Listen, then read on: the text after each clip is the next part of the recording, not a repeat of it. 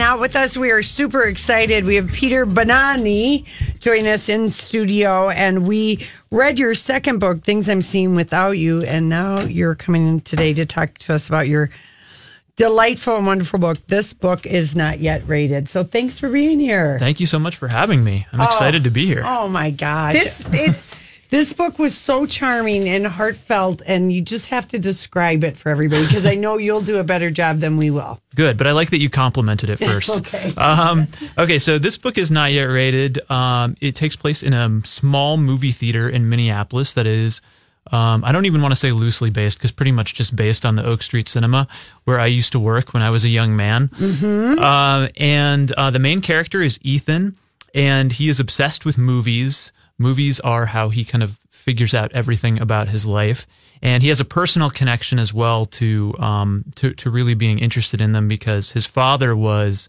a big movie buff and a film professor. And when the book starts, his father has passed away about three years ago, and um, so he also kind of watches movies to sort of mourn and to um, remember his dad.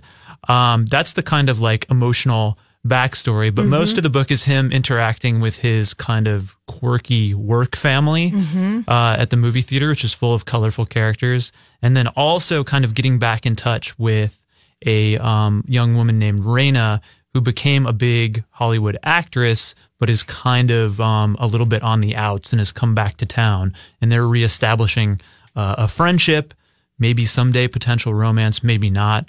I decided to leave it up to readers to decide. Yeah. it's it's so good. Yeah, this it book really is, so is. good. I I have like thirty pages left, I think, but it's just. Oh, I won't tell you what happens. no, don't tell me, please. Don't tell anybody. But the book is this book is not yet rated. Um, Peter Bug- Bugnani, Bagnani. Bugnani, Yeah, that's nice. I like it when you say it like that. Yeah. And you're a professor at Macalester. I am. Yeah. Do you teach writing? I do. I teach creative writing. I was teaching today, actually. I just finished and came right over here, which is why I still look like a professor in my cardigan. I love it that you do actually have a professor cardigan with buttons, no less. That's the, that's the only way I can get any respect.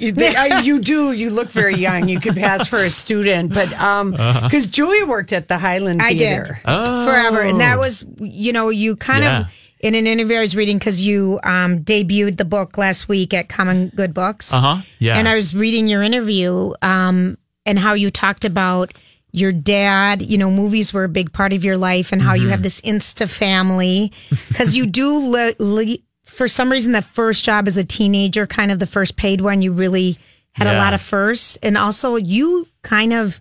This is kind of about you too, because you'd go to movies with your dad on Saturday. I would, yeah. It's it's um it's dedicated to my father actually because my dad was a huge um, film buff when I was growing up. He used to review movies in college. Then I think I d- derailed that plan with like my birth and arrival into the world. He had ended up doing something um, like a little bit more lucrative, but um, but we used to watch movies all the time. And um, he didn't really care about ratings that much either, so I would often watch like wildly age inappropriate things with him.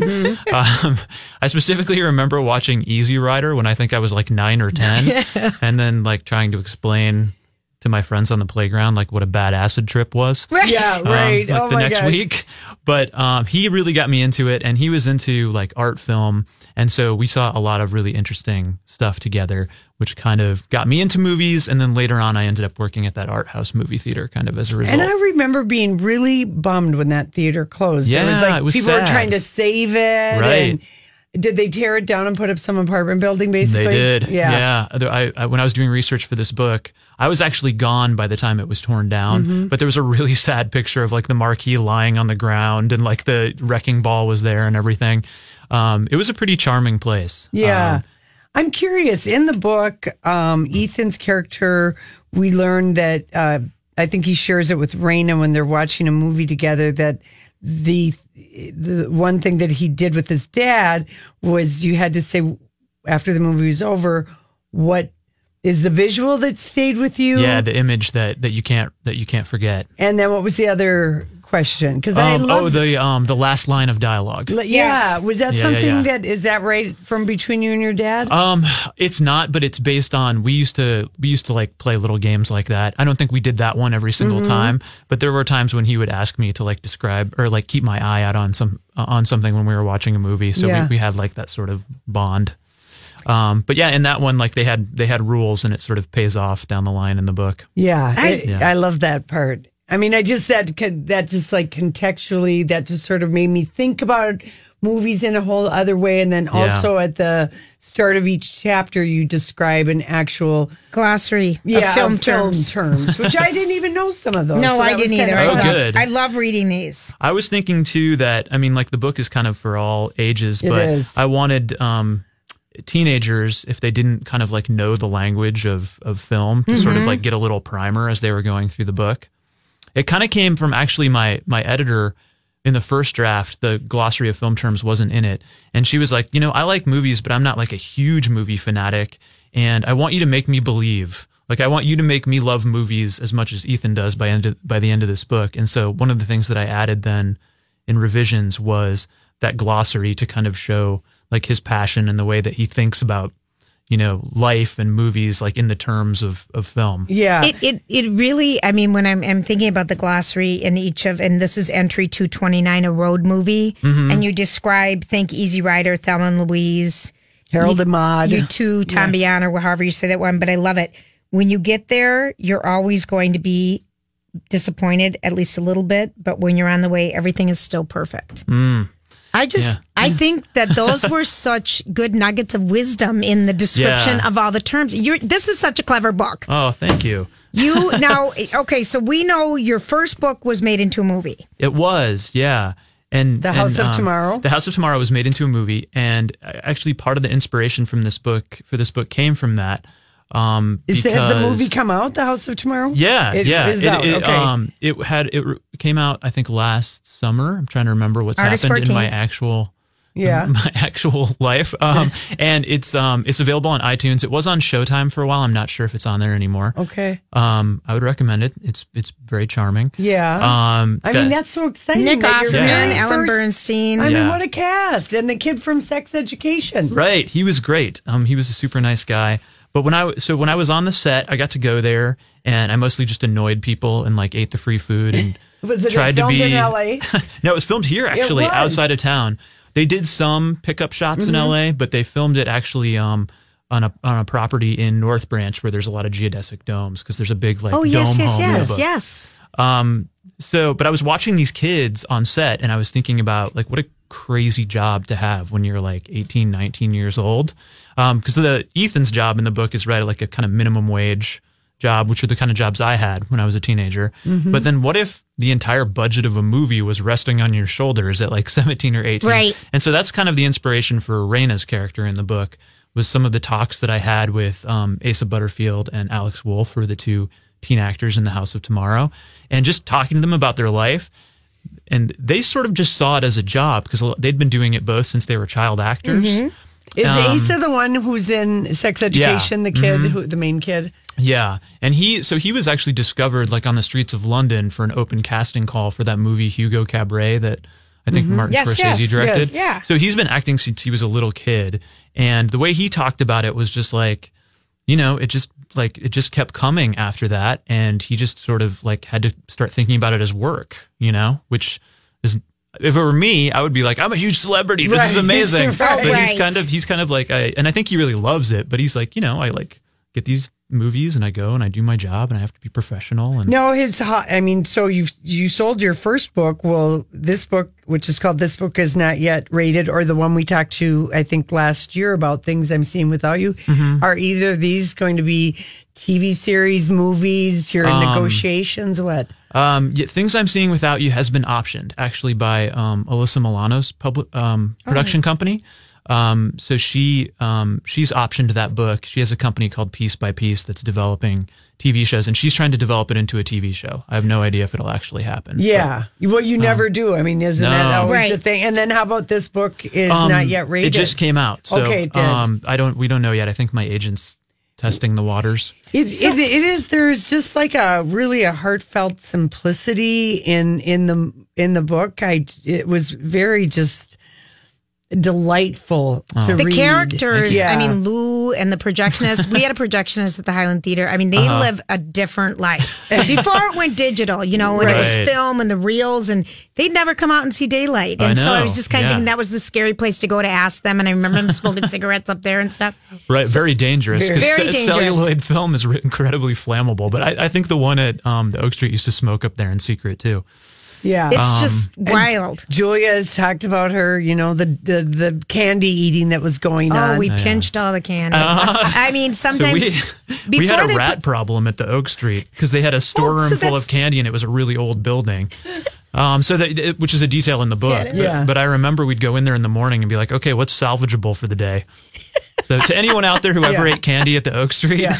We're I, I think they're past liability because the building's torn down. But like, yeah, sorry, there might have been a contaminated They put plastic around them now, but I used to, we'd pinch them and take us some junior mints. I mean, I'm talking 1978. Uh-huh. yeah. yeah. You know, and take some junior mints out and stuff. And I remember just serving it to someone like, there's only like five in there and they're paying a dollar. know.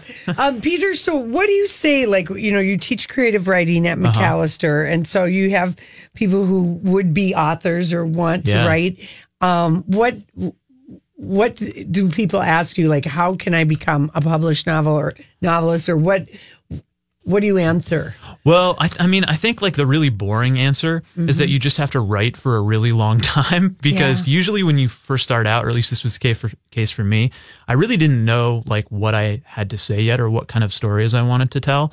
And it took me a lot of bad drafts and a lot of like failed first novels before I, before I sort of realized what my sweet spot was. Or Is like, it sitting down and Do you just type like it out or do you hand, everyone types yeah, I it? sit in my office and I type, and it's really lonely and boring. But the time goes by pretty fast, Yeah. I have to say. Um, but it's it's like that's why it's nice to teach. It's because it's such a solitary thing to kind of just sit there and like Mm-hmm. beat your brains out trying to figure out a story. And so I go in and I talk to other writers during the day and like you know students who want to be writers, and it's a nice way to actually like have some social contact and all that good stuff. But I think the answer is just to like read everything and write as much as possible until you sort of figure out what, what it is, like what your truth is, what you mm-hmm. want to say. Well, you- okay, and what Oh, was the Oh gosh, book? that's a good one. What was the book that you read that hooked you on reading? Um, I so my mom was a librarian, so I was like fed a steady diet of, of books ever since I was a kid. Um, I think that the book. So I had a drought though when I was like an angsty, like I don't know, eighth, ninth grader. I was like, I'm going to rebel against my mom and never read, and I'm just going to like play video games. but then I I think the book that actually got me back into reading um, was Kurt Vonnegut book, Slaughterhouse Five. Um, she gave me because she thought I would find it funny, and I ended up just like being kind of obsessed with it. I think a lot of teenage boys have a Yeah. Vonnegut phase. Yes. um, I went through that, and I was like, oh my god, you can make jokes, you can do all this crazy stuff. Um, this is amazing. And um, another one that I really loved when I was younger too was The World According to Garp. Oh, which, um, yeah. kind of like um, That I was just the like, you know, craziest story. Yeah, right? It was such a crazy good book. it's sort of one of those things that um one of those books where you're kind of like yeah how did anyone ever come up with this? Like what a just like amazing power of imagination. And then um, makes made me want to like come up with wild stories of my own. Yeah. What's the last great book that you've read? um i like i read so much that like i'm trying I, and i've got a stack in my bedroom. Um let me think. I have read recently, I've been reading a lot of um, memoirs because I was teaching some students in one of my advanced level classes who were writing nonfiction. So um, I really loved this book called 300 Arguments by Sarah Manguso. It's published by Graywolf Press, and it's tiny little short entries. The book is incredibly small. They're almost like little. It's like little like a memoir made up of like fortune cookie entries or something. Oh, really? But some of them are really hilarious. Some of them are like really thought provoking. And it was probably only a hundred and some pages, but it stuck with me after I put Yeah. it down. I feel like it was just kind of like a straight shot of of truth. So, so you have like five or six books at any given time. Is that kind of what you do? Yeah, I'm reading some like younger, like young adult books. I'm reading some memoir. I'm reading some fiction, um, and um, it's all like a big blur. Well, we're This totally putting this. treat. This is one of our favorite books of the year. Oh, and thank I you! know I'm I've- so glad you guys It's liked it. It's so fun. It- it's I mean, it's so just wonderful, delightful. Yeah, it, the book is called "This Book Is Not Yet Rated." Peter, are you going to be doing any? Can people see you anywhere? You're doing any? Yeah, book? they can see me tomorrow. Actually, I'm going to be at Teen LitCon. Um, you can look it up on the web and see the whole um, see the whole lineup of authors. It's a really cool event, and I think I have a panel uh, there tomorrow at 11 a.m. Where is it I'm it pretty at? Sure. Teen Lit? Um, yeah, it's at uh, high school, Sibley. Sibley Oh, High. School? Yeah, Okay. yeah, yeah. And there are some ticketed events, but I think my panel is not one, and I'll also be signing books there. And there's some a lot of really other good authors that are going to be there too. Cool. So, All right, wonderful. Well, Peter, thank you so Thank much you for so coming. much. in. Thank we you gotta have you sign our books. We got to get a picture Yeah. with you. I would love to do that. All right, when we come back, uh, uh, Van Jones and Samantha Bee, they got some something to say, and we'll share it with.